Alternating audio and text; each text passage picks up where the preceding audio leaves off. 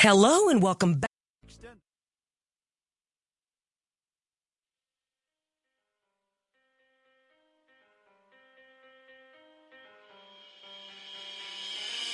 Welcome to Red State Talk Radio.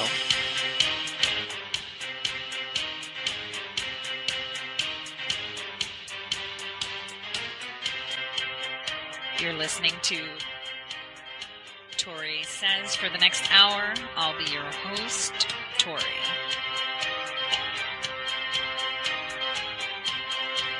We'll be discussing news, foreign and domestic, unfiltered news.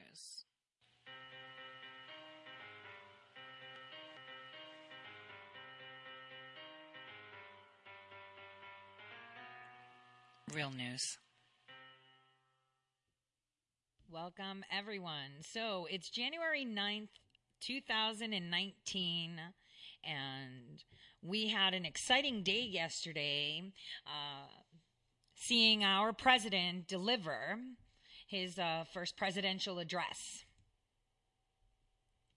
Now, I was actually very excited to see what he would have to say, but at first instance, allow me to say that my president looked uncomfortable, right? He didn't look like he was doing his own thing. He looked very stiff. He was reading. And I guess it was more so that he wanted people to focus on the message. Another observation that I made during his presidential address was that he suffers from the same thing I do. So I have an issue with my nose and my septum specifically, and it causes me to have excessive nasal drip if I breathe through my nose for whatever reason. So I'm what you call a mouth breather, because I'm a lot more comfortable if I breathe through my mouth, just like he is. Because, you know, the surgery would be painful. It's not 100%, you know, ironclad. So people just learn to cope with it.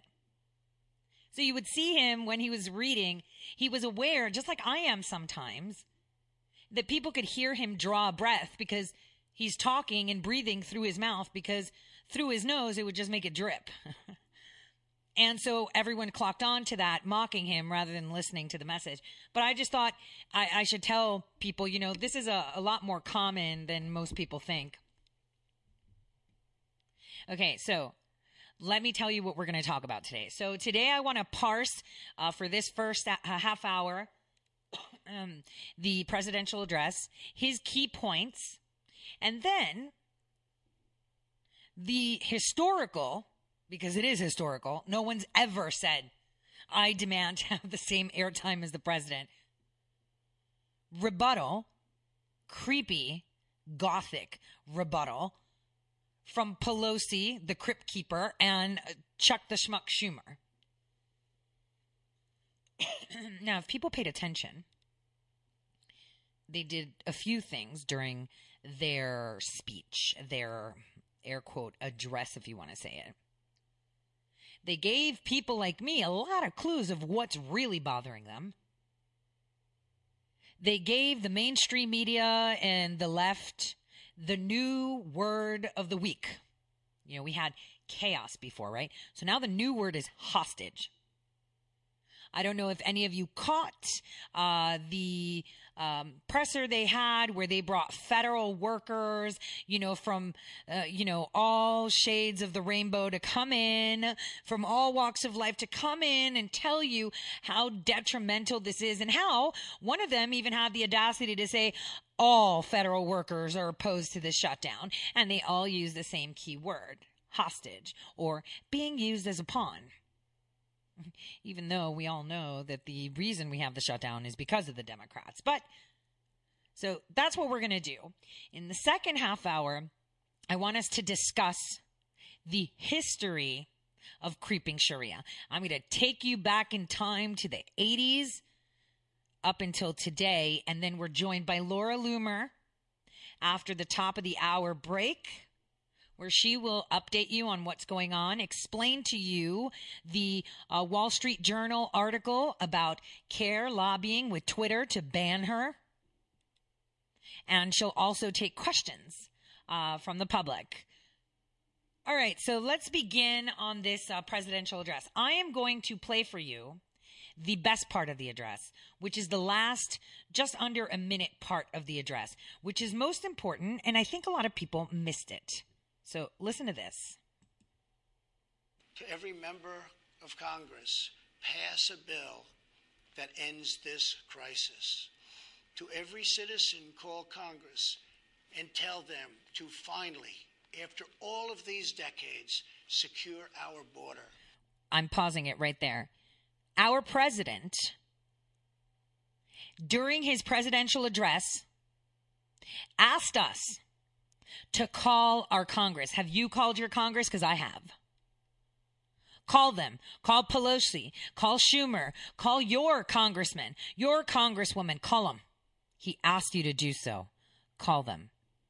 Next. This is a choice between right and wrong, justice and injustice. This is about whether we fulfill our sacred duty to the American citizens we serve. When I took the oath of office, I swore to protect our country, and that is what I will always do. So help me God. Thank you, and good night. All right, so that was the end of his speech. And this was the most powerful part of his speech, because everything else felt a little bit tight, felt a little bit square. He was trying not to show just how upset he is with their actions. He was trying to stay on message because many of us are like President Trump. When we get flustered, we talk fast, we forget points, we forget facts because we just see red. And so he did extremely well. You know, he was trying to maintain this solid composure and mimic all previous, presidential addresses, like what you're supposed to look like. But, you know, his message was on point.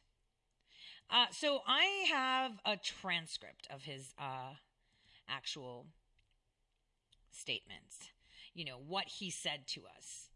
And I'm going to talk about how throughout his address, he gave us facts and numbers. So he said, more Americans die from drugs this year than were killed in the entire Vietnam War. Where did you hear that? I think we mentioned that yesterday, didn't we? Every week, 300 of our citizens are killed by heroin alone, 90% of which heroin floods across our southern border, our unmanned southern border. In the last 2 years, ICE officers made 266,000 arrests of aliens with criminal records, including many of them that have been convicted of 100,000 assaults, 30,000 sex crimes, 4,000 violent killings. He then went on to give more numbers. 20,000 migrant children were brought into the United States, a dramatic increase. These children are used as human pawns by vicious coyotes.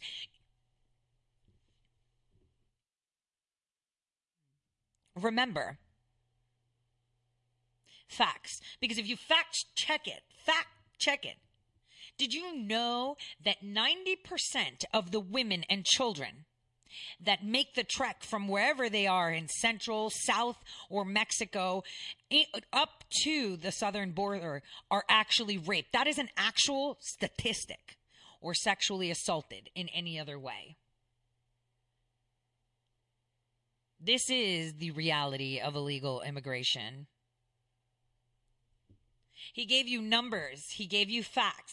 He also gave you the answers that you need. He gave you a solution to the problem, which is we need to build this wall. Because the physical barrier, there's nothing better than that. as opposed to what the insane Democrats are saying is, no, we'll just, use technology and fund, people to find it. So while you're funding, 60,000 people at a minimum are coming through our border every month. Remember, that's almost 1 million. I'm just going to stop. So we already know the facts. No need to go over it. Our president did great. He also said how this physical barrier will help and how this steel barrier is going to be in place aside from a concrete wall.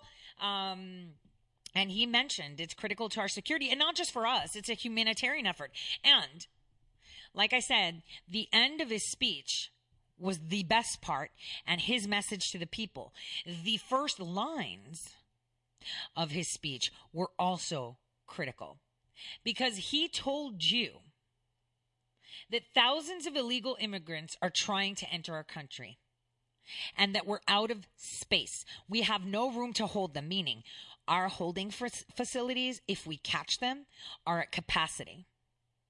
That means we are unable to assist them or house them or clothe them or provide the medical attention on our dime while they wait to be processed and be put through immigration court. Whitaker said that we have a lot of, immigration judges down there. They're expediting everything, but still the rate that they're coming in is just way too much. We as a country welcome millions upon millions lawful immigrants into our country to contribute to our economy. We are a nation built by immigrants. We are not a nation built by illegal immigrants that come here hoping to get something done. And I was very proud that he pointed out that the Latino and African American community are the most impacted. So that's that on his. But now let's parse Pelosi's and Schumer's, where they began their speech in a very somber tone. First of all, before we talk about what they said, let's take a look at how they looked. It looked as if they were like prisoners, as if they were themselves being held hostage by someone to do this, to say this. So it gives an indication that there's something that is hurting right now, really, really bad, that we cannot see. But their speech was very telling, and I will parse it with you. But if you notice, a lot of us, including myself, the first thing when we saw them was think of American Gothic. American Gothic, was a painting that was done, I think, in the 30s, right? And so this guy supposedly found this house. Was it Iowa or Nebraska? I have to say it's Iowa. And he painted a picture. The artist's actual sister is the one that he modeled off of, in your traditional Americana and the pitchfork. And then I think the guy was like a doctor or dentist that was like flanking the woman in the picture. I tweeted out that picture in a gift last night with the phone number for everyone to call Congress. So anyway, when Grant Wood, who painted this, when he did it, he said, oh, it wasn't like really specific. I mean, it doesn't mean that they were farmers. And indeed, when I looked at the picture the first time, that painting, when I saw it, I was like, there's something really dubious and dark. And this is why it's coined Gothic America. Because do you know what the word Gothic is actually defined as? People would say it has to do with pertaining to our architecture that originates from France, right? With the pointed arches. And it reminds people of that era, the Middle Ages, I would say. But when it comes through to the more solid language of, I would say, Greek or Latin, Gothic is seen as something dark and creeping evil because of, the Dark Ages. So, you know, I know that the actual word is, you know, Germanic, I would say, but the definition of it always has this dark sense to it. So imagine when they came on, it looked extremely dark, extremely creepy, didn't it? And everyone, because I thought I was the only one that saw that, I was like making my GIF and doing my thing. And then I posted online. I was like, whoa, everybody else did the same thing. They swapped the picture, put the pitchfork. Other people just superimposed it. So it wasn't just me, which means that everyone read a very nefarious, you know, dark Luciferian feel to it, didn't it? It felt super creepy. And all of America felt it, because we saw all of America tweeting the same photo. So as Pelosi started saying, I appreciate the opportunity to speak directly to the American people tonight. So keep in mind what happened. The presidential address, which means it goes through every airway publicly owned, no matter what. Private can choose, I guess, now. Everybody gets to listen. Never, ever in the history of forever, ever, ever has a political party imposed their speeches on the people. Yet for the first time, this was done. This speaks volumes to just how in the same bed they all are. So let's start how she stated, the president has chosen fear.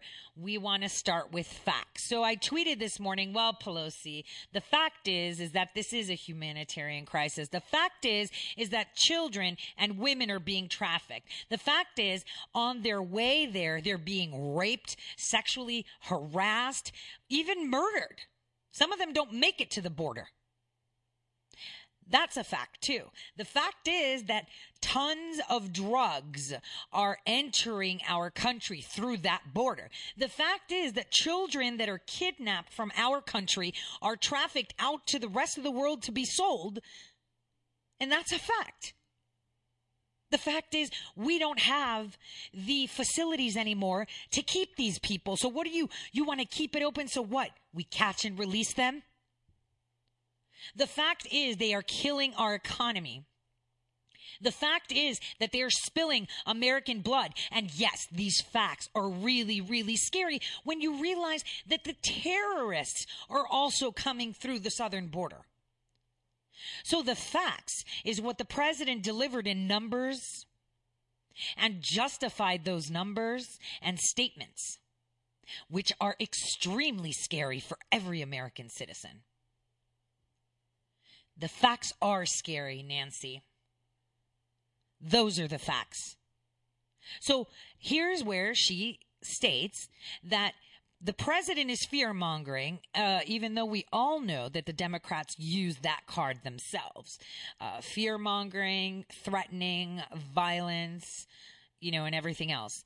And I want you to keep in mind how we all see now what I said weeks ago, which Alexandria Ocasio is insane, but she is the biggest threat to our democracy having been elected. And we'll revisit that next week, I promise. Now, so she said we're going to focus on the facts. So she started every statement with, the fact is, and she said, on the very first day of this Congress, the House Democrats passed Senate Republican legislation to reopen government and fund smart, effective border security solutions. But the president is rejecting these bipartisan bills, which would reopen the government. Again, we see the word reopen the government, okay? This is just her first paragraph, right, of speech, her first, you know, point.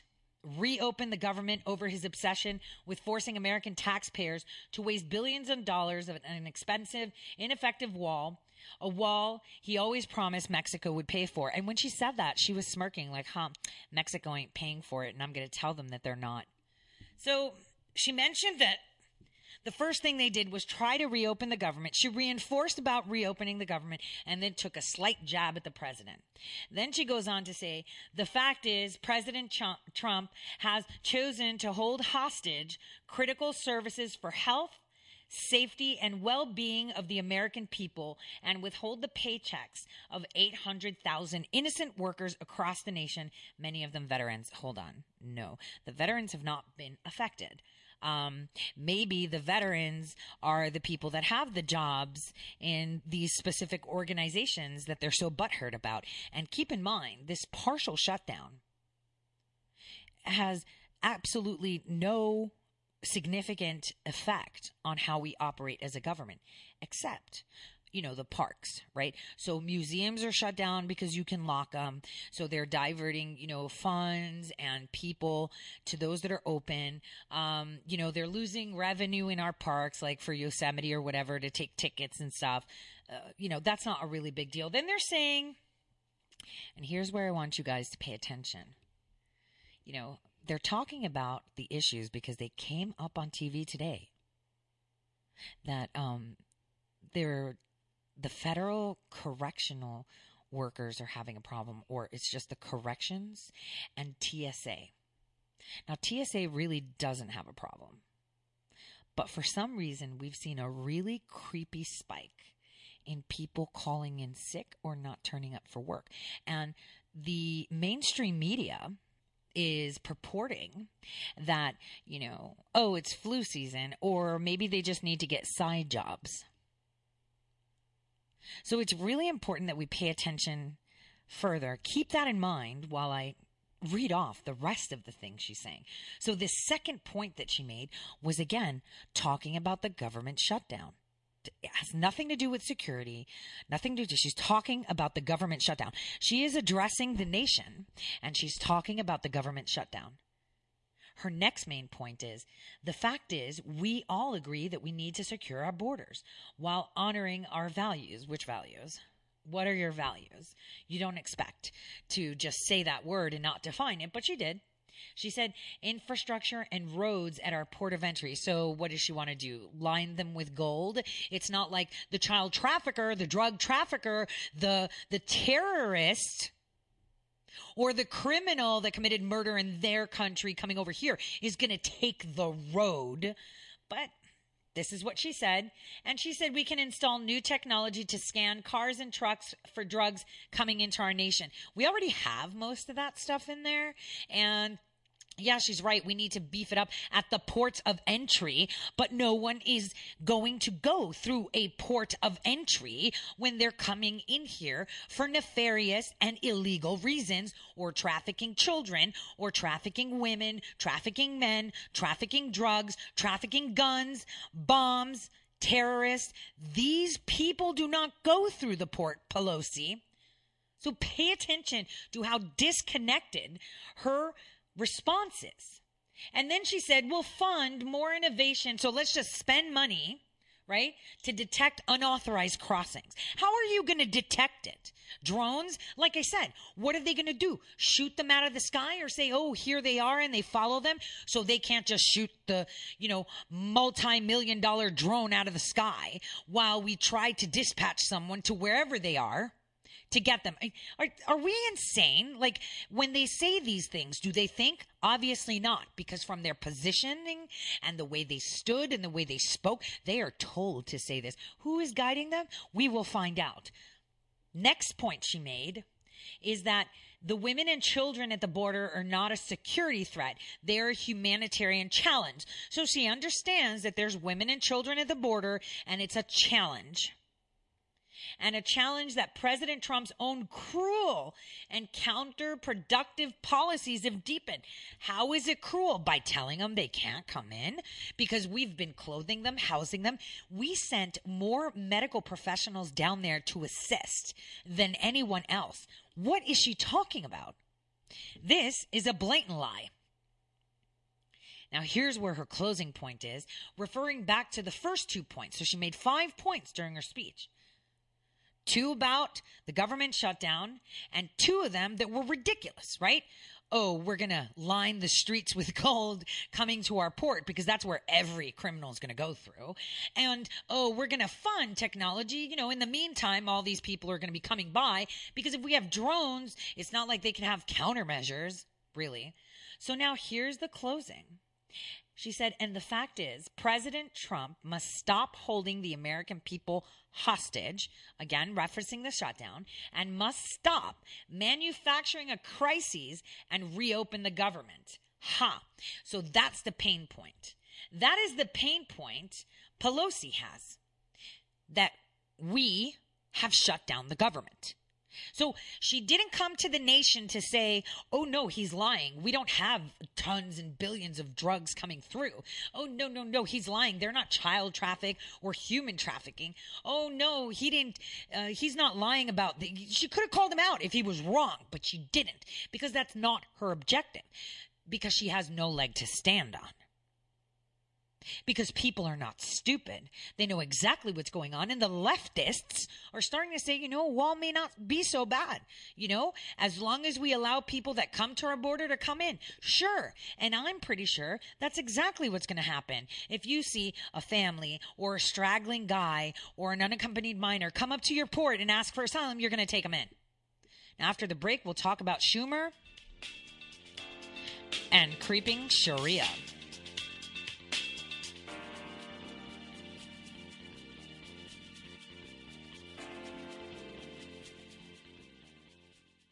Red State Talk Radio is now available as a voice command on your Amazon Echo and Echo Dot by simply saying, Alexa, play Red State Talk Radio.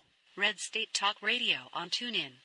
Concern to every single American. Now, we've been hearing all these stories about sanctuary cities that... You can now find us on the Amazon Echo and Echo Dot, on TuneIn, on iHeartRadio, and we also have the phone apps in the App Store for your particular phone. And just in case we activated your Echo Dot, Alexa, stop. How did you become addicted? A friend? Were you at a party and someone said, hey, try this? Then you got the cold sweats and started shaking. And the more you did it, the more it didn't work. So you switched to the needle.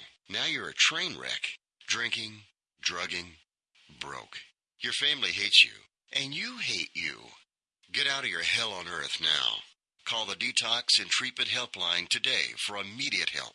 In many cases, your insurance may cover the costs. We can't guarantee it, but we can guarantee we have what you need to change your life for the better.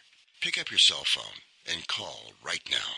855-700-2978. 855-700-2978.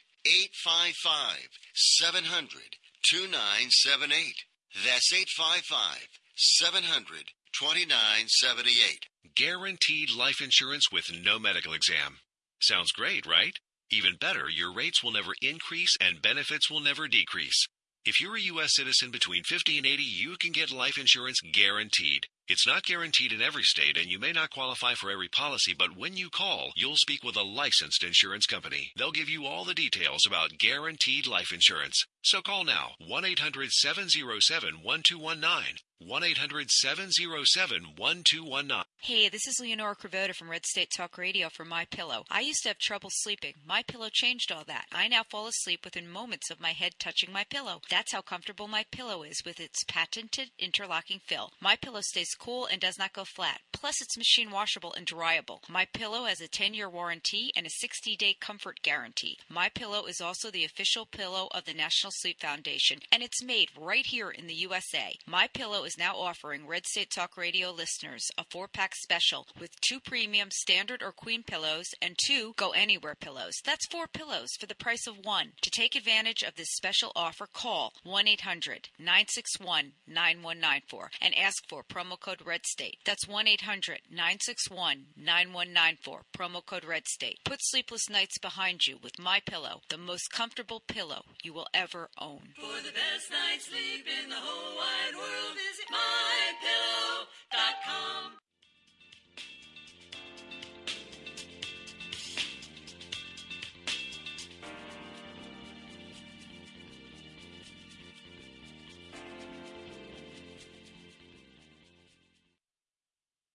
Okay, and welcome back for the second part of the Tori Says Show. Remember, you can DM me on Twitter at Tori_says or on Gab, Tori_says. Now, I want us to parse through Schumer's before we start talking about something else. But again, here's where it's different than Pelosi's. Schumer's was more about, and this is where this schmuck decides to attack our president when he has the platform of all American citizens listening. So after hearing President Trump not take any attacks against the Democrats, present facts, give them examples, demonstrate the issues at hand, we had Pelosi trying to refute the word fact and call it fear, because the facts that he presented are extremely scary, and that's true. And facts are scary. But Schumer, on the other hand, was all about attacking the president of the United States on a national platform. And again, doing exactly what Nancy Pelosi did, reinforce that he needs to stop the shutdown, which means this shutdown is hurting the Democrats, the deep state, the DC mafia, and their industries. And I am collecting all this information right now, putting it together to present it to you. And when I do, it's going to be explosive, because I'm finding a really common pattern, and maybe it might be that aha moment for you when we go through Schumer's. So Schumer started saying, we address you tonight for one reason. The president of the United States has failed to get Mexico to pay for the wall. Okay. So here's another jab. He says it's an unnecessary border wall. It's unnecessary to build a wall. We don't need sovereignty. We don't need to stop criminals from coming through our unmanned border and killing American citizens who would be alive today if they weren't able to sneak past, and they don't even have to sneak. They just walk on through our border. Unable to convince the Congress or the American people to foot the bill, $20 million raised on GoFundMe doesn't prove that there are Americans that are willing to foot the bill. You know what? The IRS is shut down, so, you know, no one's getting refunds. I mean, I haven't seen one in like forever, but no one's getting refunds. So why don't we, when the IRS decides to open, they allow and put down for us to take part of our, you know, refunds to go to, you know, politicians or, you know, the Democratic Party or the Republican Party, right? Which is really weird. I don't see why a tax authority would ask you to provide money, defining, you know, if you're supporting the Democratic or Republican Party. But maybe they can have a check mark saying, hey, here, tick this if you want to, you know, pay into the wall. You know, maybe we should lobby for that. But anyway, so keep going. He's saying that the American people don't want the wall, and neither does Congress, you know, his Congress, right? Because the previous Congress did. So he said, we don't govern by temper tantrums. So he's trying to say that our president is just being pissy about this. You know, it's not like there's a real issue. And that he even said he shouldn't, you know, no president should pound the table and demand. Wow. Talk about demeaning your president on a national platform, and you think people will start listening to you. No way. And he says it's hurting millions of Americans who are treated as leverage. Here we go, government shutdown. And he says throughout his debate, there was no debate. He addressed the country. He didn't debate. You're the one debating your president when no one's holding a debate with you. And the presidency, he says, he appealed to fear, not facts. No, he appealed to show the people that the facts are scary. Division, not unity. I'm sorry. It's your party that's asking for all black graduations, all Muslim schools. You know, if that's not division, I don't know what is. And he says that the Democrats and the presidents both want stronger border security, but they don't. So I don't see how this is working. Then he starts with the shutdown again. Obvious solution, separate the shutdown for the arguments over border security. And then he's like, we need to reopen the government while allowing debate. Hurting millions of Americans over policy difference. They're about to miss a paycheck. I thought Ocasio said people already missed 3 weeks worth of paychecks. Remember that lie she tweeted out? Told you she was dangerous. And it got like 75,000 likes. It's insane. 75,000 Americans are freaking stupid. The first missed paycheck is coming up on the 15th. And if you hear about a TSA agent complaining, you know, the ones that are on an hourly wage that are not cleared through the Department of Homeland Security have full clearance and get paid on federal payroll. And these are contractors that are paid by the private companies that own these airports. It's BS too. So anyway, there's an obvious solution. He says you separate the shutdown, you stop holding these people, hostage. They can't get mortgages. They can't buy a new house. Farmers and small businesses won't get loans. Okay, they can wait. When you buy a house, you wait. And you can wait because it'll be worth your while. Just wait. Banks are out there, Citibank, Bank of America, Wells Fargo, all these big ones are like, hey, we'll work with you if you're missing payments and stuff like that. Because you know what happens at the end of a shutdown? You get a big, fat lump sum. It happened to me when it was shut down for 60 days for some, you know, I got my, I had submitted my invoice to get paid and it was delayed 12 weeks and they paid me a 12% interest rate on each day it was delayed. That was pretty insane. I wasn't expecting it, but it was pretty insane. This is what happens during shutdowns. And it was Christmas for me, you know, 3 months late, but it was Christmas for me because I had an extra couple grand that I wasn't expecting. So it says, you know, he says again that, he's manufacturing a crisis. I don't know how he can manufacture children being trafficked, drugs being trafficked, people being murdered, stabbed, killed, beheaded in our country, but he's manufacturing it. He's trying to invoke fear again. This is what he's saying, and divert attention to the turmoil in his administration. You mean the turmoil at the deep state. His administration is doing just fine. He knows exactly what he's doing. And then he closes it with the words, reopen the government, end the shutdown, a few times. But he said that the wall would be ineffective. So if it's ineffective, give me the effective solution. And then he said, our symbol of America should be defined by the Statue of Liberty, which, by the way, isn't even American. And if you know the history of it, it was being auctioned off. There was only a hand and Boston wanted it. And the only reason New York got it is because they were jealous that the elites in Boston were getting it. So people, do your homework, right? The Statue of Liberty isn't something that you should tear about. It was just money. It was an artist peddling money, and it was a bunch of rich people that were jealous that the other person was going to get it. For real, that's the story. But you know, when Pelosi and this crypt keeper and this schmuck are talking, they're not talking to Americans that have the sense to see past the BS, to see past the fact that their air quote rebuttal to a debate that was never a debate, it was a presidential address, had nothing to do with the facts, nothing to do about protecting them, nothing to address the situation of the crises that are happening, but all about, hey, you need to open up the government. Hey, you know, he's just orange man bad. Hey, we hate Trump. Hey, we say no. When, you know, they have a history of supporting border protection. Now they suddenly decide not to because it's Trump. And from their body language, I can tell you, they did not want to do this. They did not look comfortable. They came out Gothic because they were. It was nefarious. It was set up. It was dark. It was forced. It was very forced. So, on that note, let's just remember, President Trump is getting this wall.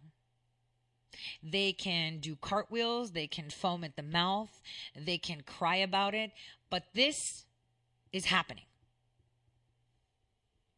Now, before we enter into our updates from Laura Loomer, which I think during the break I got a text from her saying that she has a meeting coming up, so she will be on air for the first half hour. So I will open the lines immediately upon the break. Now, I'm going to play for you a clip from 1989. I'm very happy that I was asked to speak today about... I'm going to play a clip from you, sorry, from 1989. 1989, I'm taking you back to 1989 so you can listen to one of the biggest threats we've allowed to fester in our country that should be at the top of every news feed, that should be on every front newspaper. And it's been in the news for over 20 years of people screaming and shouting and doing pieces on it and reporting on it. And it's here and it's dangerous. And now they're in Congress and no one's still listening. Now listen to this. Education, because I believe that education is one of the most important areas that Muslims have to address. And while our objective, our final objective, is not just to become part of the system that we experience now and that we see, our objective, our final objective, is to create our own Islamic systems, and not only create Islamic systems for Muslims, but to look at all the other people who are sharing this country with us as potential Muslims. And if we look at them as potential Muslims and feel that we have the obligation which Allah has told us to try to bring them into the same style of thinking, into the same way of behaving, into the same objectives that we have, then we have to have some way that we can communicate with them and some way we can work with them. And in that long-range process of making America Muslim, all of America Muslim, then we have to have some actual short-range goals. We have to have some way of dealing with them and know how we're going to deal with them and in which ways, and be very calculated about it, or else we will not accomplish our goals.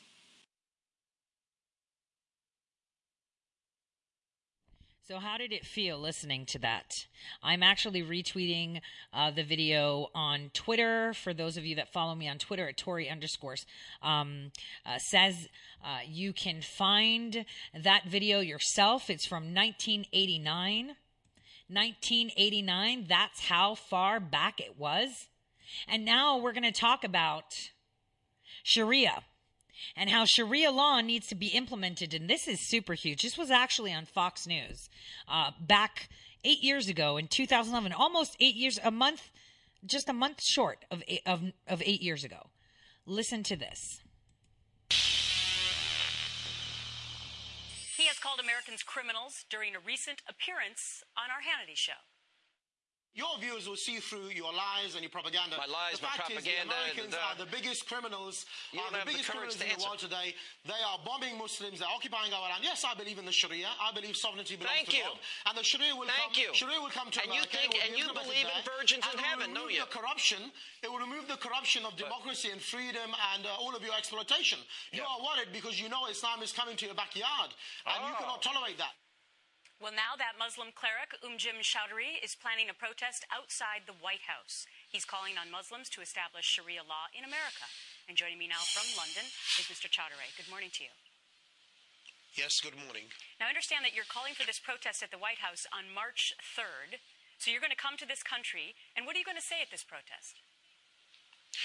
Well, first of all, let me thank you for having me on your program. It's always a pleasure to be able to introduce Islam and to talk about this great religion. We are going to, inshallah, invite the Muslims and the non-Muslims in America to talk about Islam as an alternative to the freedom, democracy, and the man-made law that you have at the current time in America, and indeed in the rest of the world. What we find, in fact, is that the revolutions in Muslim countries nowadays, which are rising against oppression, you know, are not rising against oppression because of individuals like Hosni Mubarak or bin Ali, you know, in Tunisia. Really? Rather, we believe as Muslims that the oppression is because people are going away from the divine law and they're making the law up according to their own whims and desires. So it's a call to go back to the divine revelation and to implement God's law. But I'm not so sure that your definition of Islam is how many members of the Muslim faith who live here in America would describe it, because you believe in Sharia law. And I'm not so sure that every Muslim in America, in fact, I know for sure they don't all agree with that. Well, I certainly believe that there is a decline, in fact, in the world today because we don't have the Sharia implemented on state level, and therefore there's no education system to teach people that, in fact, Islam has a solution for all affairs within society. Right. So, many people have become secularized because they live in the West, and, this is no surprise that they don't have this call for the Sharia, but it is part of Islam. Islam is not a religion which is confined to the mosque. Do you find it ironic that you can come to this country and have that kind of protest where we honor open and free speech like that? But if you went to try and do that in countries where they practice Sharia law, you would not be able to do that? Well, ironically, there's no country in the world today which implements the Sharia. In fact, some of the most barbaric and tyrannical regimes are those in Muslim countries. And the sad thing is that they've been propped up, as you well know, by the Americans and the British and others because of their own interests in those countries. Mm-hmm. Well, I'm thinking of Iran, where they do practice Sharia law, and we've seen what happens when people try to protest there. Let me ask you about another topic, because in the last couple of weeks here in the United States, there have been two churches here, Christian churches, who have said that they would open their doors to Muslims for worship. Would you allow Christians to come into your mosque? Mm-hmm. Yes, of course. I mean, the mosque, in Islam have always been places which have been open for anyone to come in to study about Islam, to have refuge there. There have been universities, there have been hospitals. The mosque is not just a place where people come and pray. So certainly our doors are always open for non-Muslims to discover the truth. But, I would say that, I don't think that on a local level we can provide a solution for the problems that America faces. If you look in the history of the relationship between Muslims and non-Muslims, if you go back, for example, to places like Lebanon and Syria, the Sharia was implemented, and the mosques and the synagogues and the churches are still in existence for over 1,000 years. That means it was never our policy to destroy the churches and the synagogues. Okay, so I wanted to stop it at that point. I just wanted to say he says that their intention was never to destroy the synagogues and churches. That's a lie. One of the most historical and largest churches, and it's not the Vatican, is Saint Sophia in Istanbul. That is the most ancient, most elaborate, most amazing piece of Christianity's history. And they have converted it into a mosque. Fathom that. But one thing, and, she slayed him really well, is that he was coming from another country to our country to tell us what our law should be. And he made it clear that Islam isn't just at the mosque. Sharia is Islam. And if people don't understand that, because this is taqiyya in full effect, not by him, he's being straightforward. But taqiyya is where they tell you we're peaceful, but we want to change your laws. Why? Because Sharia is the best way to go. So here's where we're going to go to Oklahoma, where there was a push by a group to ban Sharia law on a state level again 8 years ago.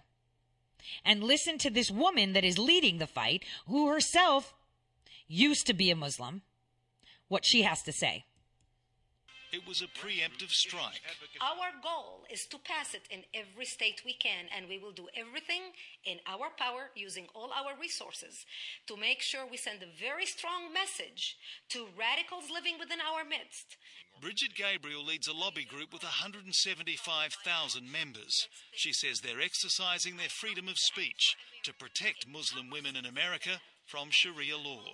She uses an assumed name and has received her own hate mail. Being an Islamophobe is not an irrational fear. We are dealing with terrorists living among us, trying to blow us up, whether we want to acknowledge it or not. Okay, did you hear that? We are living amongst terrorists that want to blow us up, whether we like it or not. Whether we like it or not.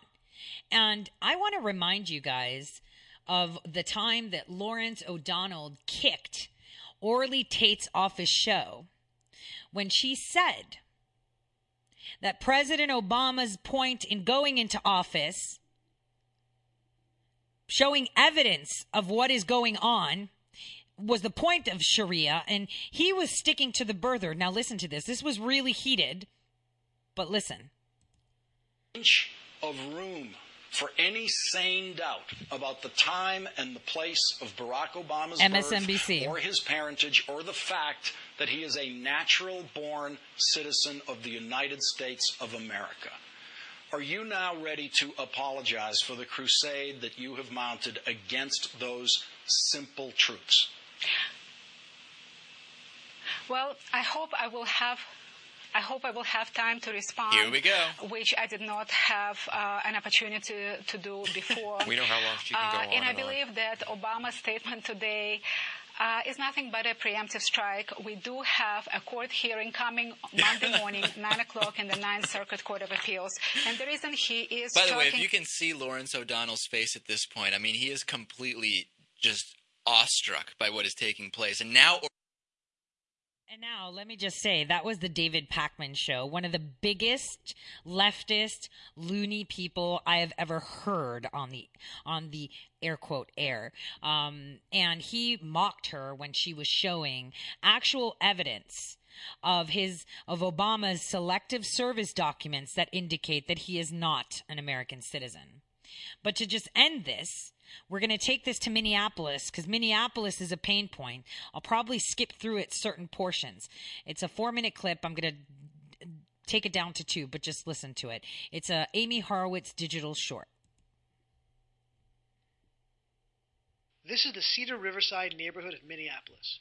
It's known for the University of Minnesota, phenomenal ethnic food, and the export of American fighters to the terrorist groups ISIS and al-Shabaab. In fact, it's reported that dozens of young Muslims from this community have gone to fight for these organizations. So we hit the street to find out what is going on. Yeah, of course, if you're Muslim, yeah. He can make his daughter marry somebody. Sharia law, yes. You prefer Sharia law over American law? Of course, yeah. Of course, yeah. And do you find most of your friends feel the same way? Yeah, of course, if you're Muslim, yeah. He can make his daughter marry somebody. Yeah, he can, He has the authority, you know? The authority to that. Yeah, to do that, yeah. So here, how young do you think it's okay? 15. How do you feel when this whole controversy with the Prophet Muhammad and people depicting the Prophet in cartoons, how does the whole thing make you feel? That really pisses me off, you know what I mean? Because they know it's a button to push. That makes me angry, and it's just that these are all Somali immigrants. Like, the big freedom, and then they don't see that the freedom that they're getting is causing a problem. It's causing hatred for other people. Would it be legal in America to make fun of the Prophet Muhammad? Definitely, yeah. Do you think we should make a law that makes it illegal to? That would be better. Yeah, that would be better. Really? Yeah. To stop, aggression. I was so upset and I was so mad. They insulted our religion, they insulted our prophet, and we couldn't take it. And they shouldn't be allowed to do that. Oh my God, big time, yes. Do you understand the motivation behind the people then who strike out violently against people who depict the Prophet Muhammad? Yeah, I understand totally where you're coming from, yeah. You understand why they feel motivated to do that? Yes, because when you every day you face frustration and every day you have, you're mad or somebody say that or you feel hate yourself. You can do anything you want. You commit suicide. You don't care because your heart is telling you I don't want to live no more because you couldn't take that much hate or you kill someone. In a way, they kind of deserved it. Yeah. No, every action has a consequence. Is it right to kill somebody who insults Muhammad? Yeah, because she is just, she had the religion, I understand, but she shouldn't pick up the prophet, you know? So you understand why people would want to attack her?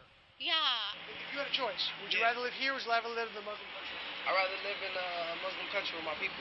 Would you prefer to live in America or prefer to live in Somalia? For me, I think it's Somalia. Would you rather live in America or in Somalia? I would rather live in Somalia. I'm not Americanized. I just speak fluent, and I'm, you know what I mean? I'm articulate, and I can articulate what I'm trying to say, you know what I mean? That's about it. But other than that, I mean, as far as my culture and my...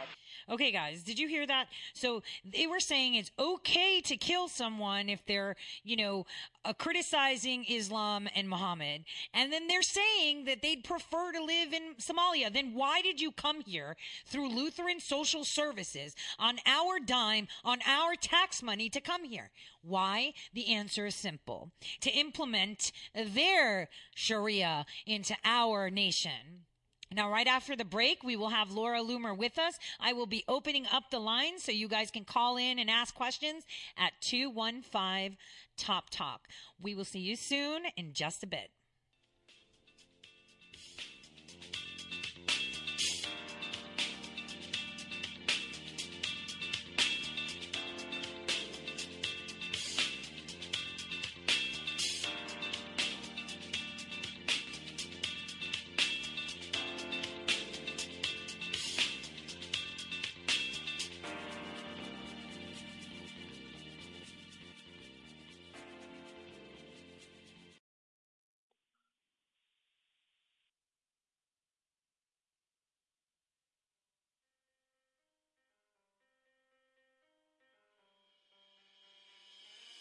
Welcome to Red State Talk Radio.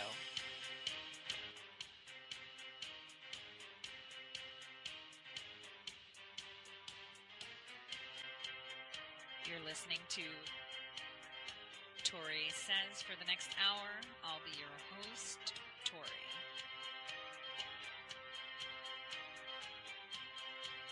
We'll be discussing news, foreign and domestic, unfiltered news.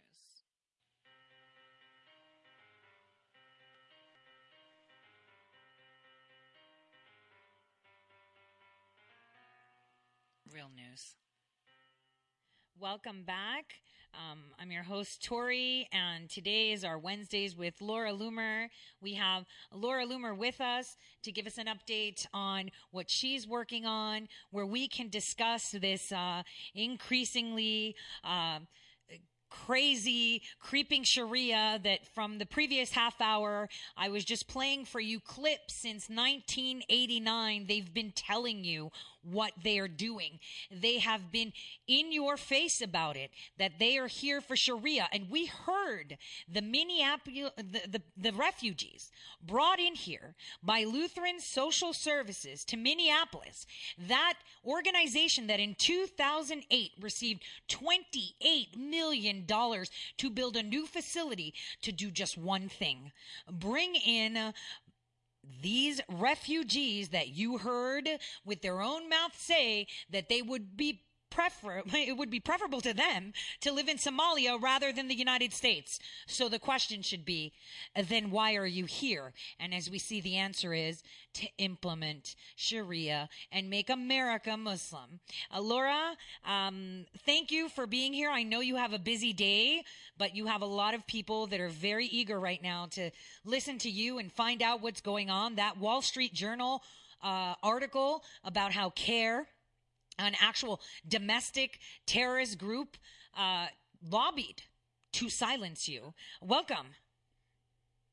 Thanks so much for having me. Yeah, it's been a crazy 24 hours, to say the least. And if you haven't heard the news, Wall Street Journal yesterday, great investigative journalist by the name of Kirsten Grine, broke a huge story that shows that CAIR, the Council on American-Islamic Relations, which has been designated as an Islamic terrorist organization in the UAE and was found by federal judges in 2009 here in this country to have been financially aiding Hamas, which is an Islamic terror group that kills Jews, was lobbying with Twitter and Facebook to get me banned.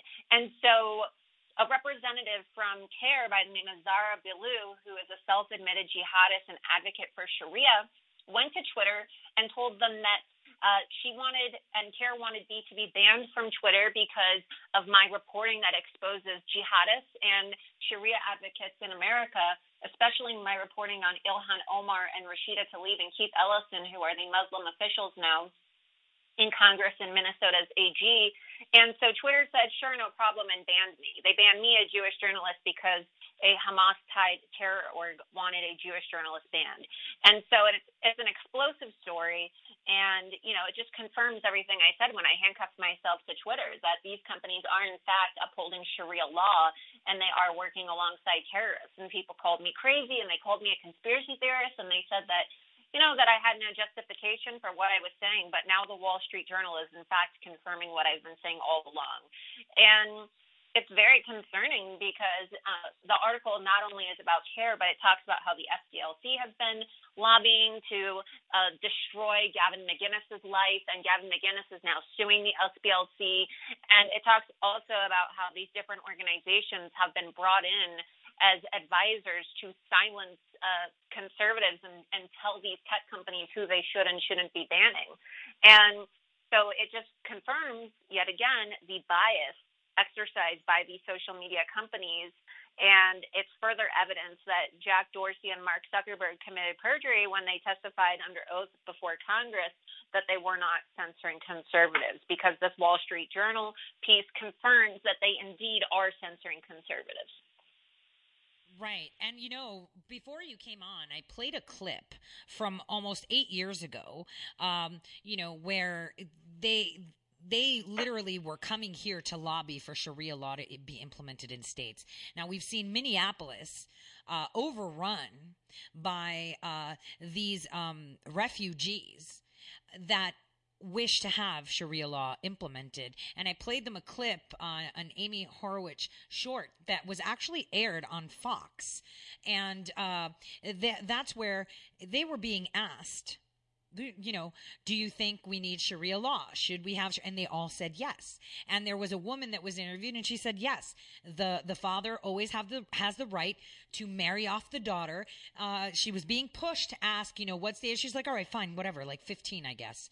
These are the people that voted Ilhan Omar, who committed immigration fraud, and, you know, wishes to implement Sharia. I believe that Minnesota, and I'd like your opinion because you've been there many, many times. And for me, it's my neighboring state. Lutheran Social Services expanded in the past 6 years in Minnesota to bring out Ilhan Omar. And I see the same thing happening in this red state of North Dakota, which is scary because now they even have an AG that is Muslim friendly who sets the tone of law in his state, which means we could possibly see Sharia implemented, right? Right. Well, and that's exactly what Keith Ellison wanted to do. He was talking about how when he was running for attorney general, one of his first line items was going to be to import 100,000 more Islamic refugees, right? And they're not really refugees. If you look at the word refugee, well, a refugee is an individual who seeks asylum in the nearest location of geographical distance in order to escape a very trying political situation. And in order to qualify for that status, your life has to be essentially unlivable in the country that you're currently living in. And if you look at the geography of Africa or the Middle East, for example, right? I mean, I'm sorry, but the United States, Minneapolis, Hennepin County, Minnesota is not the closest location geographically from Somalia that would accept these individuals. So they're not refugees, right? These are immigrants. These are opportunists. These are people who want to take advantage of our system, people who want to come to our country and terrorize Americans and implement Sharia law. They refuse to assimilate. They are taking advantage of our social services. They are taking advantage of interfaith organizations that are essentially perpetuating this eternal sense of victimhood that these Muslim organizations and these Islamic refugees have essentially adopted in order to make people feel bad and kind of promote their plight and promote their struggle. And it's toxic. It's toxic to the American way of life. And this is what Keith Ellison represents and what he wants to support, along with Ilhan Omar and Rashida Tlaib. I mean, if you are representing Americans and you are an American attorney general, why is your first order of business to basically attend to Islamic refugees, right? So-called refugees. And why is it to impeach the president and challenge him on his immigration matter? I mean, Minnesota is in a very dangerous situation right now because not only did they elect a pro-Sharia a pro-Sharia attorney general who has been declared in the past as the Muslim of the Year by CAIR, which, as I already mentioned, is a designated Islamic terrorist organization. But this is a guy who also has been accused by multiple women of domestic violence, right? Yeah, but that's allowed in Sharia, right? That's allowed in Sharia. You're allowed to beat your women. Right. Yes.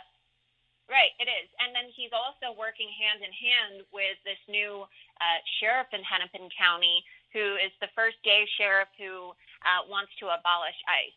So let me just ask people, how do they imagine this situation going down? You have an attorney general who is essentially the top cop in Minnesota, right? He is the top cop. Mm-hmm. He is in charge of directing law enforcement and police as to how they should carry out their business and enforce the law in Minnesota. And then this is a guy who's a jihadi. He's a Sharia advocate. He's in bed with the Muslim Brotherhood. He pals around with Linda Sarsour, and he's a Muslim himself. And then he's working with a sheriff who wants to ban ICE. Well, let's look at what's going on in Minnesota, right? Several years ago, and these are stories that are not reported by the mainstream media, of course, because they never tell you the truth about Islam. They never tell you the truth about the crimes committed by the Muslim immigrants. Right, but one thing, before you get to that, in Minnesota, just so people know, Lutheran Social Services gets millions of dollars from the state of Minnesota and the federal government to go and seek refugees. And remember, in Somalia, the only actual people that can be classified as refugees are the Christian Somalis. But they're bringing the Muslim Somalis. That's a note. And we also have a caller when you're done that's excited to speak with you. Go ahead. Right. And so what I was alluding to is that let's look at what's going to happen now that you have a Muslim attorney general who wants to abolish ICE and a sheriff who wants to abolish ICE. You have so many instances in Minnesota of these Somali immigrants going overseas to join ISIS, recruiting for ISIS, radicalizing individuals in mosques in Minnesota. There was a Somali immigrant who stabbed a woman 14 times in Minnesota last year, and it didn't get any media attention whatsoever, right? You have Somalis stabbing people at the Mall of America and shouting Allahu Akbar, right? You have so many instances of terror-related crimes taking place in Minnesota. Well, what is the agency that deals with terrorist organizations, right? What is the agency that deals with this? What is the agency that deals with and removes and deports immigrants who are in America committing acts of terror or organizing criminal or terror-related activities? ICE. What is the organization? ICE. It's ICE, of course. ICE. It's ICE, of course, right. It's ICE.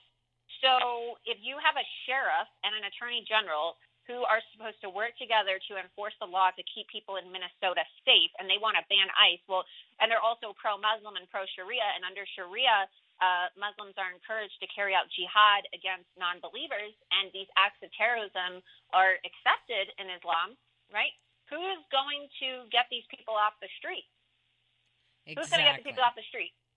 Well, we're going to have Minnesota stonks. I mean, nobody. Nobody's going to get the people off the street. And I have already had officers in Minnesota and their family members contact me anonymously through my tip line. People have contacted me and told me their concerns for their safety, and they have been given orders to stand down in these Muslim communities. You know, there's a community in Minnesota called Little Mogadishu, and they call it Little Mogadishu, like Mogadishu, Somalia, because it's essentially a Somali community that has been totally infiltrated and taken over by Somali immigrants. And officers have been told and directed by the prior sheriff, and I assume probably this new sheriff as well, and now Keith Ellison. I'm sure you can expect an extension of this order to stand down and not arrest Somalis who commit crimes in this area, because they literally have Sharia police. They have officers who are implementing Sharia in these communities. They walk around in orange vests that say Sharia police,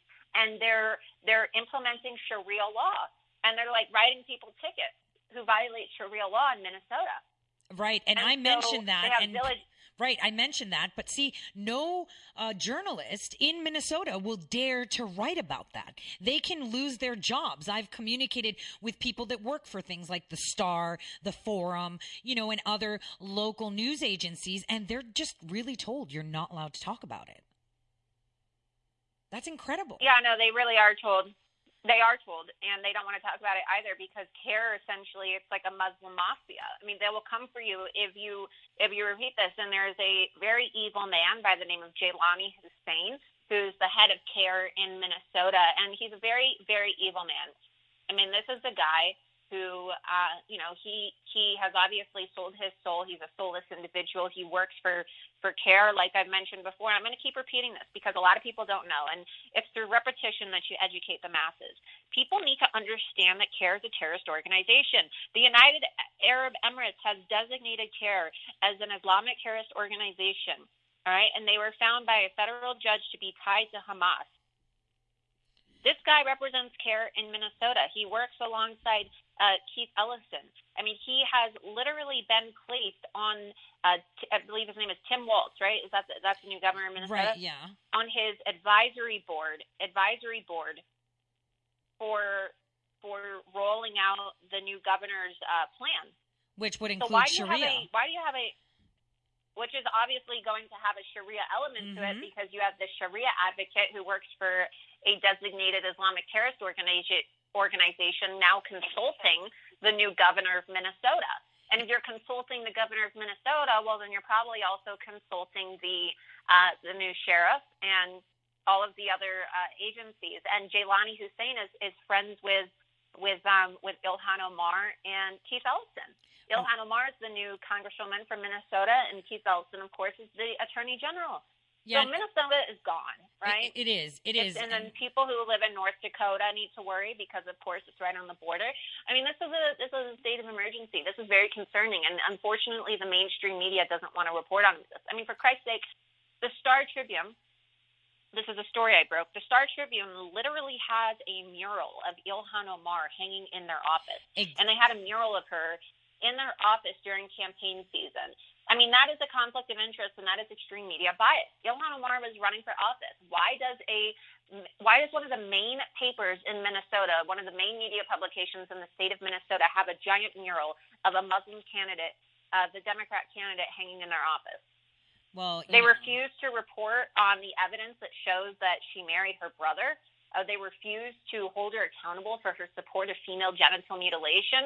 They refused to ask her why she voted against legislation that would have halted insurance payouts to the family members of terrorists. I mean, why is this woman even in Congress? She's a total Jew hater.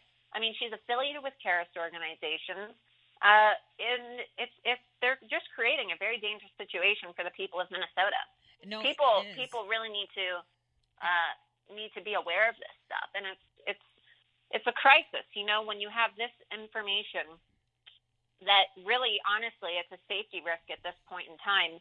And the mainstream media is intentionally withholding it and distorting facts in order to present these people with ties to terrorist organizations as heroes and icons.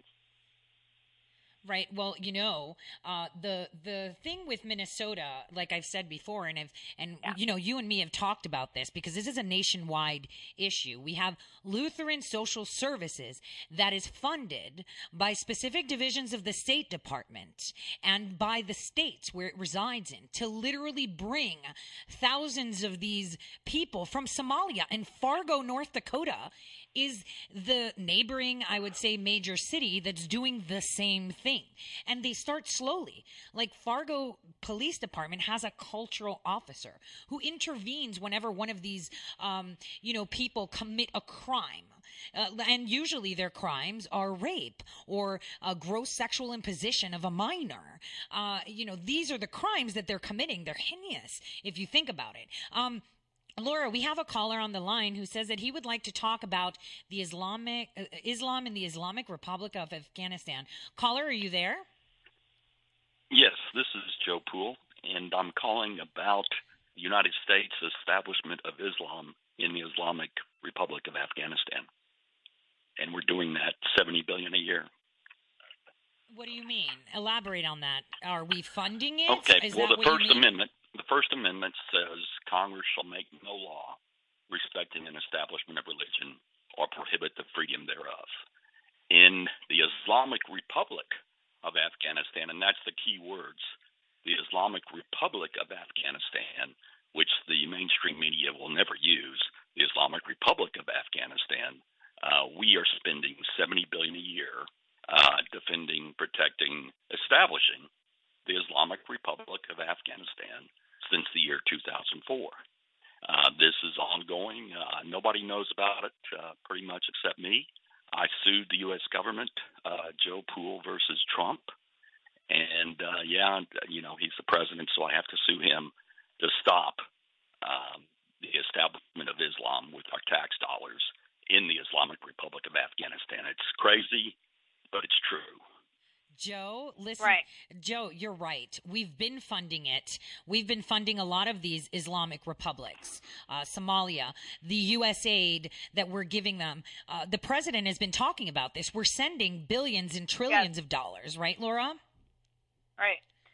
Right. Well, it's an absolute. And we're not it's even, an absolute we're not even constitutional. Just, right. We're not even just doing this overseas. We're now, our taxpayer dollars are now funding this stuff in our own communities. And it's not going to be long before the United States becomes an Islamic republic. And it may sound crazy for people listening to hear something like that, but we already have jihadis in Congress, right? These two jihadi women, Ilhan Omar and Rashida Tlaib, were sworn into Congress. We have Muslim attorney generals.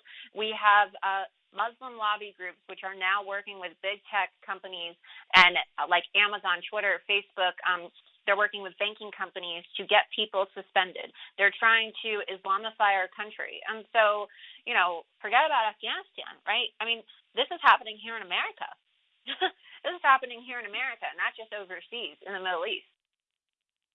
Yes, but it's $70 billion. It's $467 per average income tax return every year goes to our Islamification of Afghanistan. And it's not a choice in Afghanistan. Exactly, right. If you're born there, you're Muslim, but you're also the president of the Islamic Republic of Afghanistan. Must be Muslim. So that's a freedom of religion violation that we're paying for. Yes. Two violations of the First Amendment. Joe. Well, there's a lot of things that we're paying for that we shouldn't be paying for, right? And it's crazy that that's, what, $70 billion you said? I wasn't aware of how much money that was costing, it's more than 50. We can't even get $5 billion. 70. We can't even get $5 billion for a wall. We can't even get $5 billion for a wall. Right. I mean, this is ridiculous. And this is, of course, all supported by the Democrats, all supported by people like Nancy Pelosi and Chuck Schumer, right? I mean, there's a lot of things that we're funding overseas that are a waste of our money that, like Donald Trump said last night, the wall could easily pay for itself very shortly. But it's incredible when you look at how much government waste there is and how much the taxpayers are paying for. And then people want to make a big deal about $5 billion for a wall. Right. And I wanted to say, Joe Poole, you just dropped. I think my lines were congested and they all went to zero, Laura, just now. Joe, I would like you to phone in next Tuesday. Let's have a big conversation because I know exactly what you're talking about. And I would like to point out the funds that we've been paying to Iraq and Iran, right. Iran, which is key. So call me on Tuesday and let's do a show together. I'd like you and me to exchange notes. And talk about this because it's important that we do. Oh, and Joe Poole is on. So, Joe, I was going to say, just come back on Tuesday and let's talk about this because there's a lot of money. And like Laura said, how come we can't get a wall? Why are we funding not only other countries to implement Islam and to roll it out, but also bringing it to, to our country? Ilhan Omar, remember when she swore in, she violated a 181-year old rule of Congress, which is what? You do not wear headwear. No one said anything. No one did anything. She didn't park her hijab at the door to show us that she's going to legislate as an American first, as supposed a refugee that was offered the opportunity to come here. Instead, she's going to rule with Allah. And we saw that with Rashida, too. So tell us, we only have about 3 minutes, and I think you have to go, don't you, today, early? Right. So tell us what you're doing and what we expect to hear from you. Well, for those of you listening, of course, as you may know, I've been under severe attack by big tech corporations. All of them are trying to silence me. So I need everybody to follow me on my website. You need to subscribe to my website, lauraloomer.us, where I can send you email updates and, give you notifications through my email blast.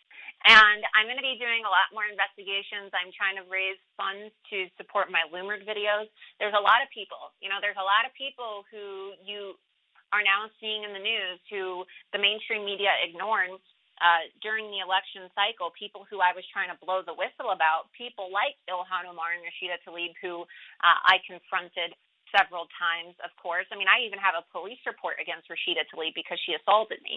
And these people need to be investigated this year. So, the mainstream media isn't going to investigate them. It's up to me. And so if you want to see more work like this, and if you want to see these people confronted and you want to see them investigated, well, you should support me, right? Because I cannot do this without the support of the people, because this is something that the mainstream media and these, tech companies don't want to get behind. They want to silence it because it is the truth. It goes against their agenda, right? But it is the truth. And so it's very important for the American people to support. So thank you so much for having me on again today, and I really look forward to next week's show. We'll have more on that. I'm sure there's going to be a lot more to talk about. I know. And guys, just so you know, we're going to be working on this Lutheran Social Services together to kind of break it out. We've collected enough documentation and statistics. And again, like Laura said, in order for her to continue her journey into exposing exactly what's wrong with our nation and what's going on, you should support her, because she is not funded by interests. She is funded by the people. And this is the problem with mainstream media. It's the big tech companies, these big companies right. that, fund them and drive what they want. And, Laura, everyone's really excited to see you. You've totally blocked all my lines and they're going crazy. There's a lot of people out there. Again, go to lauraloomer.us and support Laura, because she is the boots on the ground. She is our voice in this crazy, place that we're living in, that we're calling the United States of America, that the Democratic Party has decided shouldn't be, protected. And so support her. Right. And Laura, thank you so much for being here. We'll see you next Wednesday. Thank you. And good luck on everything in regards to what's going on with the Wall Street Journal. I can't wait until we can actually call them out for what they've done. And for everyone else, I'll see you Great. Here in a bit after the break. Thank you. All right. Bye. Bye.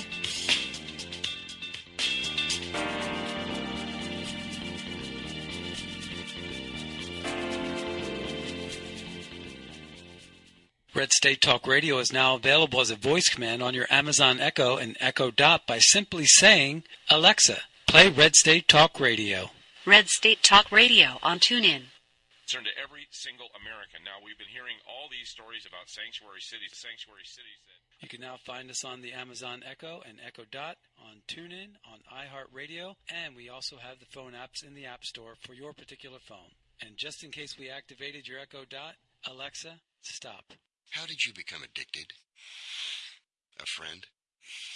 Were you at a party and someone said, hey, try this? Then you got the cold sweats and started shaking. And the more you did it, the more it didn't work.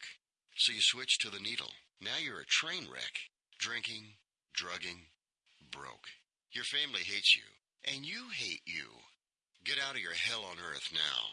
Call the Detox and Treatment Helpline today for immediate help.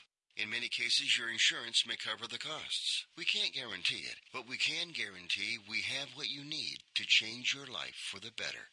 Pick up your cell phone and call right now. 855-700-2978. 855-700-2978. 855-700-2978. That's 855-700-2978. Guaranteed life insurance with no medical exam. Sounds great, right? Even better, your rates will never increase and benefits will never decrease. If you're a U.S. citizen between 50 and 80, you can get life insurance guaranteed. It's not guaranteed in every state, and you may not qualify for every policy, but when you call, you'll speak with a licensed insurance company. They'll give you all the details about guaranteed life insurance. So call now, 1-800-707-1219, 1-800-707-1219. Hey, this is Leonora Cravota from Red State Talk Radio for MyPillow. I used to have trouble sleeping. MyPillow changed all that. I now fall asleep within moments of my head touching my pillow. That's how comfortable MyPillow is with its patented interlocking fill. MyPillow stays cool and does not go flat. Plus, it's machine washable and dryable. MyPillow has a 10-year warranty and a 60-day comfort guarantee. MyPillow is also the official pillow of the National Sleep Foundation, and it's made right here in the USA. MyPillow is now offering Red State Talk Radio listeners a 4-pack special with 2 premium standard or queen pillows and 2 go anywhere pillows. That's 4 pillows for the price of 1. To take advantage of this special offer, call 1-800-961-9194 and ask for promo code Red State. That's 1-800-961-9194, promo code Red State. Put sleepless nights behind you with MyPillow, the most comfortable pillow you will ever own. For the best night's sleep in the whole wide world, visit MyPillow.com.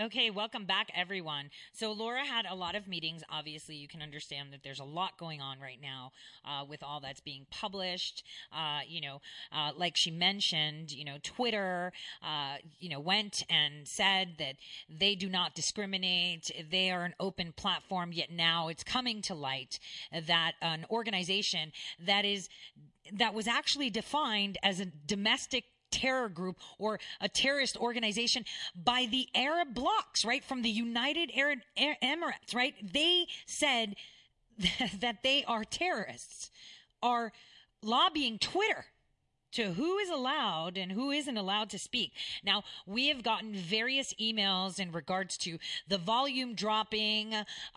We are rectifying it. While we were on air, we were mitigating the situation, and we've determined what the source is. So it's always software. We think that technology makes our lives easier. Sometimes that's not the truth. So, obviously I always upload my shows. You can listen to it again. Again, remember Wednesdays, every Wednesday with Laura Loomer on Updates, where we're going to be telling you what she is doing and how you can help and what you can do to help stop this multiple decades plan that has been in place, because they've been telling you what they've been doing. So my phone lines are closed.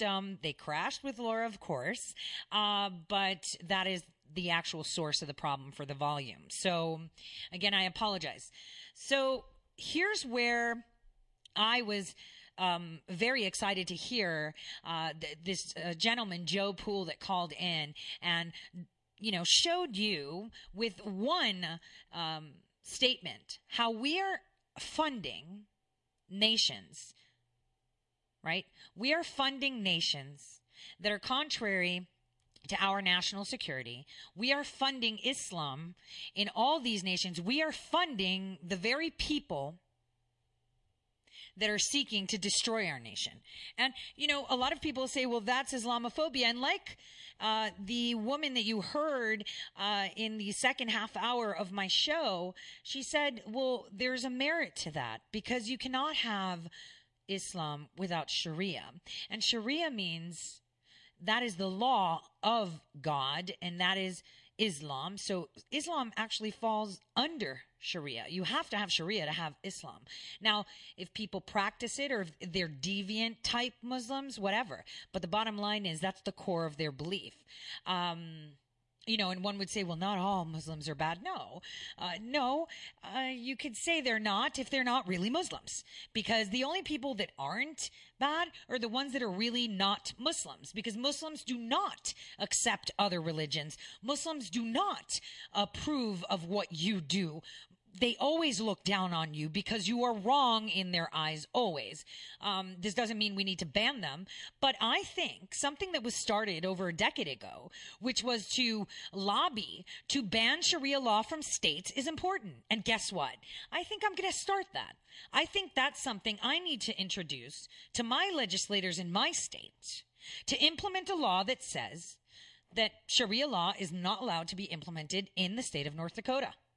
You know, too bad Minnesota can't do that, because like Laura pointed out, there's a sheriff that wants to ban ISIS.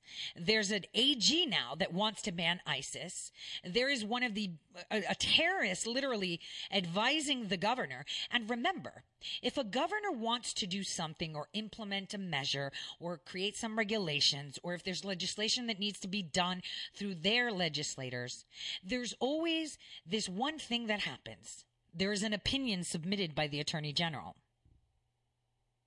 So when you hear that they have conservatives in their legislators, like they have, you know, Minnesota state senators and, you know, the state house, you know, that create the laws for the state, anything they put forward will be shut down with a simple opinion from the Attorney General. This is a war that is so unseen. And in the article where I had written about the executive orders that were issued by Clinton and Bush 43 and by Obama, that same executive order was changed and tweaked and pulled and prodded over decades slightly. Because if you make small changes every now and then, you can change things under someone's nose. And by the time they see it, it's done. It's kind of like, think about having a chair in your living room and it's facing north. And then every day you shift it just 1 degree. It won't be till you get to about 30 to 35 degrees that you'll notice that the chair has shifted. By that time, it shifted considerably that it's no longer facing north. Do you see what I'm saying? And what they did, like that woman said, is that you need to tackle education. You need to see them as future Muslims because you want to recruit them. You need to, you know, actually, you know, taqiyya is the way to go. You lie, you say, whatever you need to do to have them embrace you. Now, I was on the subreddit of Fargo where there was a discussion of, you know, how these, you know, there was a discussion that was posted that says, is Fargo Sharia compliant enough? And, you know, you would think that on Reddit you can state your mind, say what you want, but they literally were foaming at the mouth. And these are people that come from a red state that are gung-ho gun owners calling it racist. And it's like, well, no, the person was asking, are we Sharia compliant enough? I mean, the New York City now has, you know, little cop-like cars, which is called the Muslim Community, you know, Service. We know they're in Minneapolis, but, you know, the local news will not report it.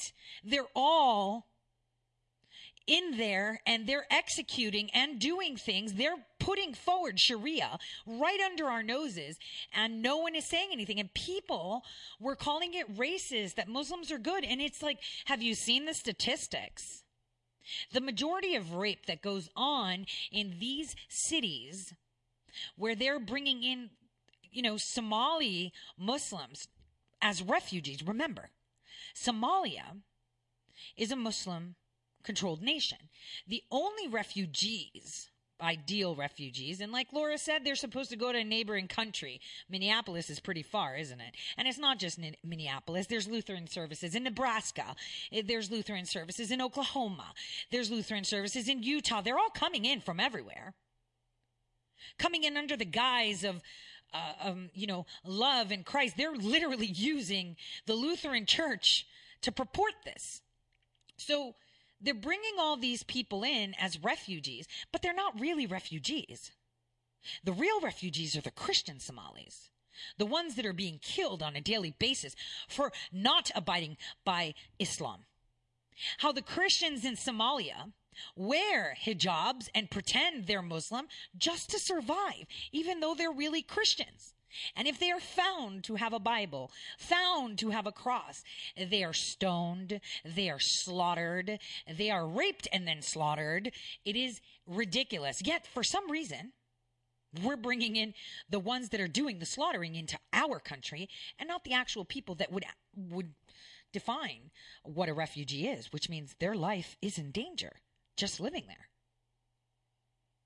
So it has to make you think.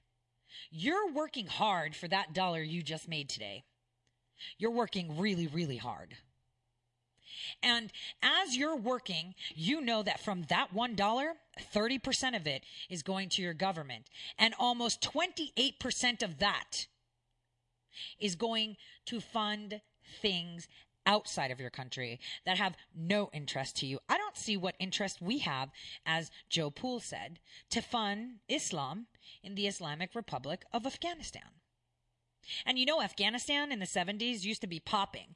They were okay having, you know, Islam as one of the religions there, whatever. But women were wearing booty shorts, everything. They looked hot. They were all partying. Everyone was at, you know, at that time they called them discotheques, you know, out in the club. And it was okay. They were westernized. And then suddenly, Islam. Islam was law. It's Sharia that was implemented. This is what happened to Egypt and Alexandria, from being the hottest spot, like you would see Mykonos in Greece. It was Alexandria in the 70s. Suddenly went boom, because they lost that nice balance of, hey, we accept this is like the majority religion, but we're acceptable to other things and it's all a-okay. But suddenly this wave in the 70s, late 70s, and remember, I wrote that article about how Peter Strzok's father was the one that helped overthrow the Iranian government, you know, with Khomeini and all that stuff that happened. So suddenly the United States funded all these changes to implement Islam. And under Barack Hussein Obama's reign, because it was not a presidency, that was a reign, he funded more countries around the world to implement and enforce Islam.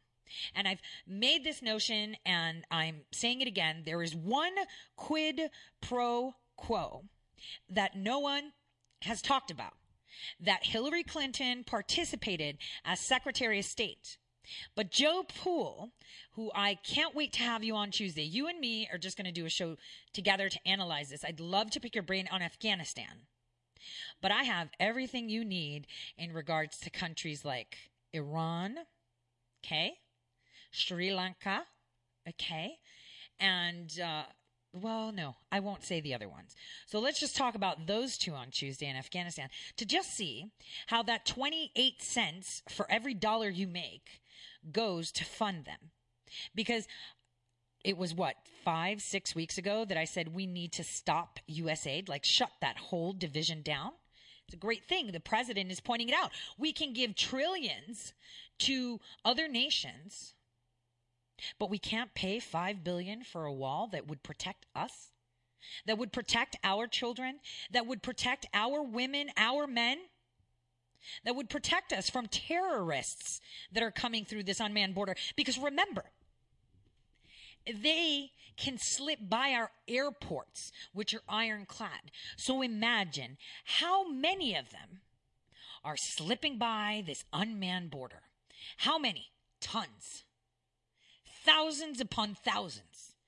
Lying in wait, because it's not just Mexicans coming through the border. See, that is the actual fact. I would probably go out on a limb and say that 40% of them are non-Latino, because they're coming in undetected. They don't join caravans. They don't. These people coming in from countries that have been designated to be threats to the United States are not going to hitch onto a caravan unless they can blend in. They won't. They're walking through our borders as if it's, you know, nothing. It's not really a border, because we don't have one. We have nothing that defines a border. We had Pelosi and Schumer saying that they want to, you know, reinforce the roads to our ports. Like, okay, let's lay it out in gold so they can find their way to the port. They're not going to go through there. A terrorist is not going to come through your front door. It's going to come through the window. When you're in the house and someone wants to rob you, they're coming in from the back door, not the front door. They're climbing in through a window, not knocking on the door and asking you to come in. Well, you know, sometimes they do, but you know, the majority, right? This is reality. We have terrorists sitting in our country now waiting for the go sign. When is it go time? When do we go? That's what they're waiting for. How does that make you feel? This is important. So one thing I would say is urge every single citizen in every single state to lobby their local representatives to put forward a bill that bans any implementation of Sharia law in your state. Because you know what? The minute I'm off the air, that's the first email that I'm sending. I want to introduce a bill to ban Sharia law from my state. And if it's in my state's legislation, then the federal government can say what they want. It's never being implemented in my state. Because they did try it in Oklahoma, and it was shot down by an actual judge on appeal. So it's pretty devastating to think about it, that people do not want to ban Sharia law. Why would you want Sharia? So the men can have the right to beat women, so you can have 20 wives, so you can marry off your child at the age of 9. To abide by the laws of God, which, you know, go completely against that God. The laws are completely against the very foundations of our nations, which is freedom. Under Sharia, if you steal an orange, you lose your hand. These are things that every American should think about when they cast a vote.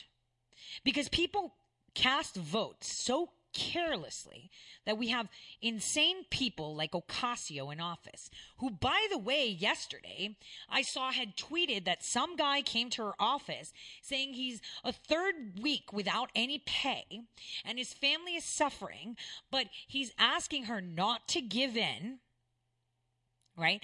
Don't give in to the wall because of me, because I'm suffering. Don't give in, he says. And I'm thinking, is she insane? Yes, she is. And so are 75,000 and somewhat people that liked that tweet, because everybody in the federal government got paid at the end of the month. The 27th of December was the last disbursement. So for those that are affected by the shutdown, aren't getting a paycheck, the first missed paycheck is on the 15th of the month, which will be dispersed. Supposedly, what is it? Next Monday, right? Or something like that? 10th, 11th, 12th. So it'll be dispersed next Monday, so people will have it latest on the 15th, which is a Wednesday. So that'll be the first missed paycheck. So how does this guy have 3 weeks of no pay, and he's suffering, and goes to Ocasio's office and talks to her? This is just how bold they are. They bank on you being dumb. They bank on you not knowing the facts, kind of like what they've been doing for decades. They will lie to your face. They will call you a liar when you speak the truth. They will maim you. They will shame you. They will mudsling as long as you're speaking the truth. Because someone who speaks the truth is the most hated person. You know, in Laura knows this firsthand, and so do I, but not as bad as Laura, right? She's more attacked than anyone that I know. When you speak the truth and you try to hold people accountable that have been elected or have some sort of power that are supposed to be the voice of the people, do you know what happens? The attacks come. They try to silence you. First, they try to shame you. And we've seen that happen to Laura through the years, right? Shaming her, mocking her, calling her a liar, calling her crazy, because that's what they like to do. So then usually the people that are doing the calling out work for the people that you're chasing.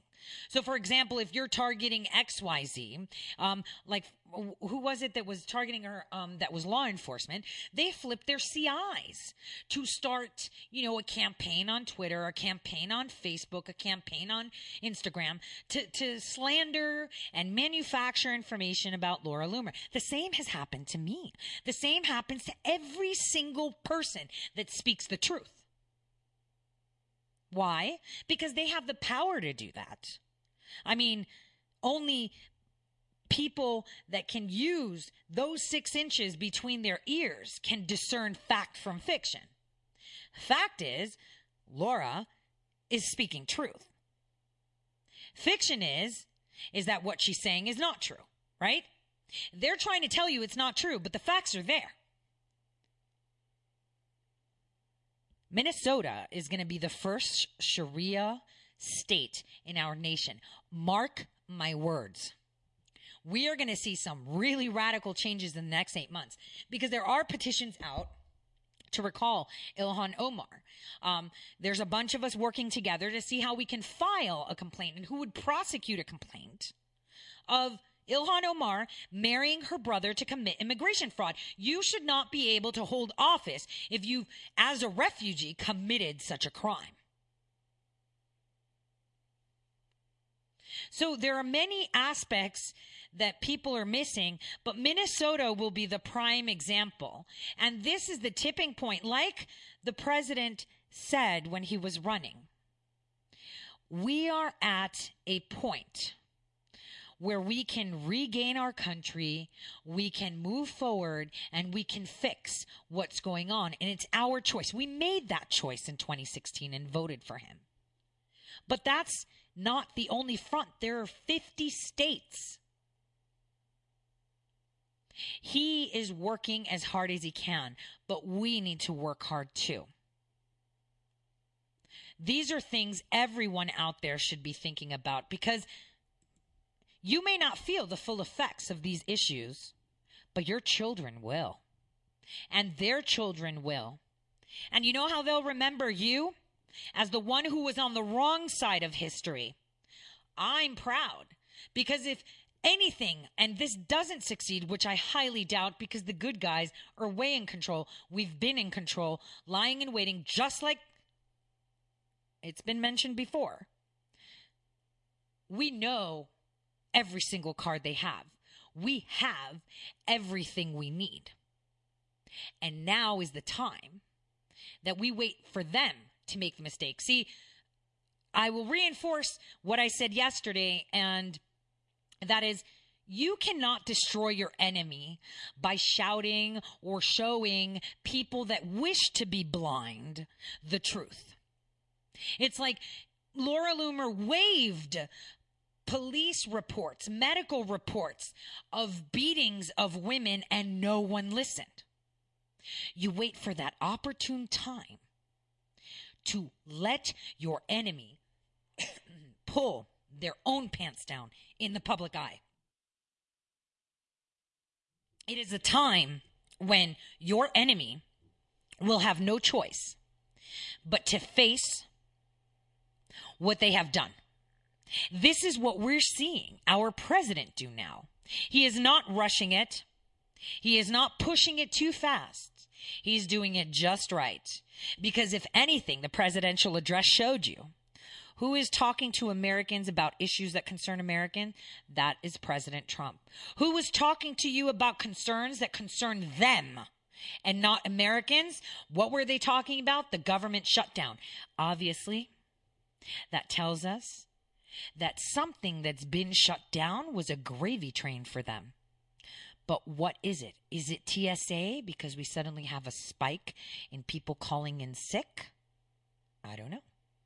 Is it federal corrections unions because you know who makes money when immigrants are arriving at the border? Do you guys know? And I think this is it, so I'm kind of letting it out of the bag.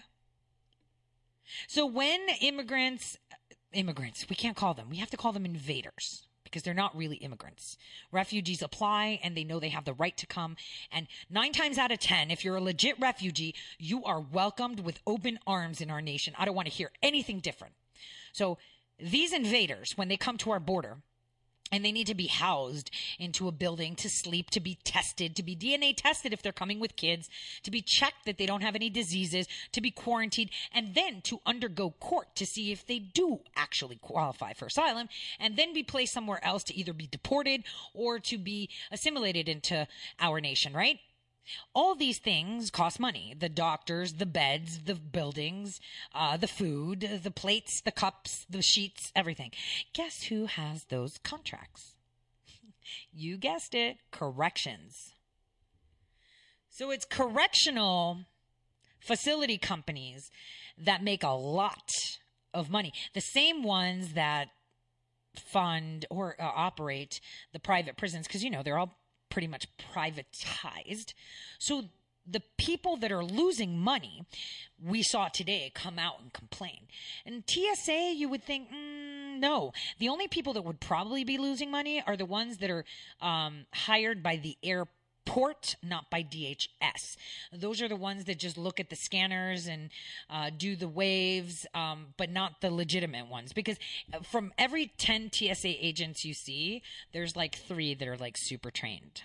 Right? And customs officers, for every 10 you see, there's like 3 that are super trained, right? Just lying there. So on that note, I'd like to say tomorrow we are having In the Matrix and Shady Grove on air for both hours. Second hour, we'll be taking calls, and I hope that I fix this issue with the sound whenever we take calls. And you can ask them questions, and we'll talk about Q, and they will show you how everything just comes together. It's not a crystal ball. We have everything we need. And until then,